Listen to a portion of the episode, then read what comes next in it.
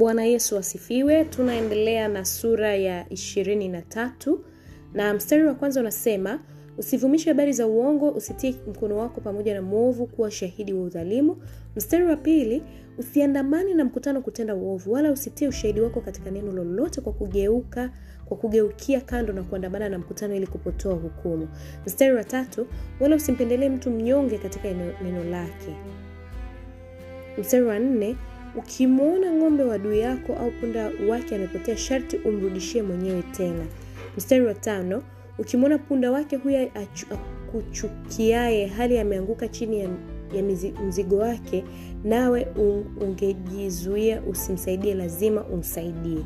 Mstari wa sita usipotoe hukumu ya mtu maskini katika neno lake. Mstari wa saba jitenge mbali na neno uongo wala wasio hatia na wenye haki usiwaue. Kwa kuwa mimi sitamhesabia haki yeye aliye mwovu. Mstari wa nane nawe usipokee rushwa kwani usipokee rushwa kwani rushwa hupofusha macho hao waonao na kuyapotoa maneno ya wenye haki. Mstari wa tisa usimwonee mgeni maana ninyi mwajua moyo wa mgeni ulivyo kwa kuwa ninyi mlikuwa wageni katika nchi ya misri. Mstari wa kumi utapanda mbegu katika nchi yako muda wa miaka sita na kuyavuna maongeo yake. Mstari wa kumi na moja lakini mwaka wa saba utaiacha nchi ipumzike na kutulia hao maskini miongoni mwa watu wako wapate kula na hicho watakachosaza wao wapate kula wanyama wa kondeni. Utafanya hivyo katika shamba lako la mizabibu na katika shamba lako la mizeituni. Mstari wa kumi na mbili siku sita utafanya kazi yako na siku ya saba utapumzika ili kwamba ng'ombe wako na punda wako wapate kupumzika.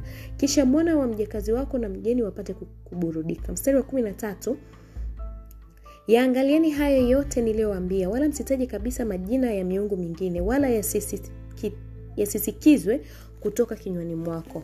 Mstari wa kumi na nne mara tatu kila mwaka utaniwekea sikukuu mstari wa 15 utaiweka sikukuu ya mikate isiyotiwa chachu utakula mikate isiyo chachu muda wa siku saba kama nilivyokuagiza kwa wakati uliowekwa mwezi wa abibu. Man, kwa maana ndiyo mwezi uliotoka misri wala hapana mtu atakayeonekana mbele yangu na mikono mitupu. Mstari wa kumi na sita tena sikukuu ya mavuno hayo malimbuko ya kazi zako za kupanda mashambani tena sikukuu ya kukusanya mwa, mwisho wa mwaka hapo utakapokusanya hayo uliyoyataabikia shambani.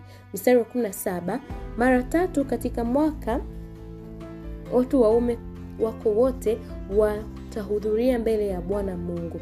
Mstari wa 18 usisongeze damu ya dhabihu zangu pamoja na mkate uliotiwa chachu wala mafuta ya sikukuu yangu. Usiyaache kusalia hata asubuhi. Mstari wa 19 ya kwanza ya mlimbuko ya nchi yako utayaleta na kuyatia ndani ya nyumba ya bwana mungu wako. Usimtokose mwanambuzi katika maziwa ya mama yake. Mstari wa ishirini tazama mimi namtuma malaika aende mbele yako ili akulinde njiani na kukupeleka mpaka mahali pale nilipokutengenezea mstari wa ishirini na moja jitunzeni mbele yake msi mwisikilize sauti yake wala msitie kisirani maana hawatawasamee makosa yenu. Kwa kuwa jina langu limo ndani yake mstari na mbili lakini ukisikiliza sauti yake kweli na kuyatenda yote ninenayo mimi ndipo mimi nitakuwa ni adui wa adui zako na mtesi wa hao wakutesao. Mstari ishirini na tatu kwa kuwa malaika wangu atatangulia mbele yako na kukufikisha kwenye mwamori na mhiti na mperezi na mkanani na mhivi na miebusi nami nitawakatilia mbali. Mstari ishirini na nne usiisujudie miungu yao wala kuitumikia wala usitende mfano wa matendo yao bali utaiangamiza kabisa na nguzo zao utazivunja pande, vipande vipande. Mstari wa ishirini na tano nanyi mtamtumikia bwana mungu wenu naye atawakaribia atawakarib, atakibarikia chakula chako na maji yako nami nitakuondolea ugonjwa kati yako. Mstari wa ishirina sita hapata kuwa na mwenye kuharibu mimba wala aliyetasa katika nchi yako na hesabu ya siku zako nitaitimiza. Siku ishirini I mradhi.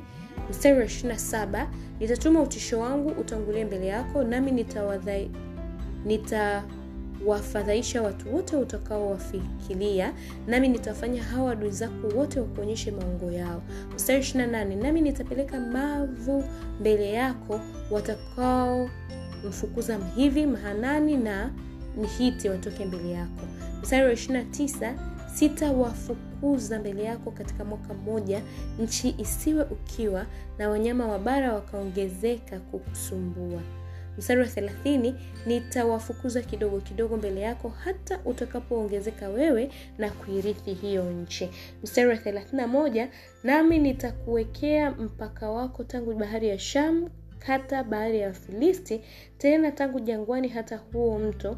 Na kwa kuwa kwa kuwa nitawatia wenyeji wa nchi mikononi mwako nawe utawafukuza mbele yako. Mstari wa 32 usifanye maagano pamoja nao wala pamoja na miungu yao. Mstari wa 33 wasikae katika nchi yako wasije wakakufanya kunitendea mimi dhambi kwa sababu ukiitumikia miungu yao jambo hili halikosi litakuwa ni tanzi kwako. Na hivi ndivyo bibilia inavyosema katika sura ya ishirini na tatu ya kitabu cha kutoka. Na tunaenda kuangalia uchambuzi wa kitabu hii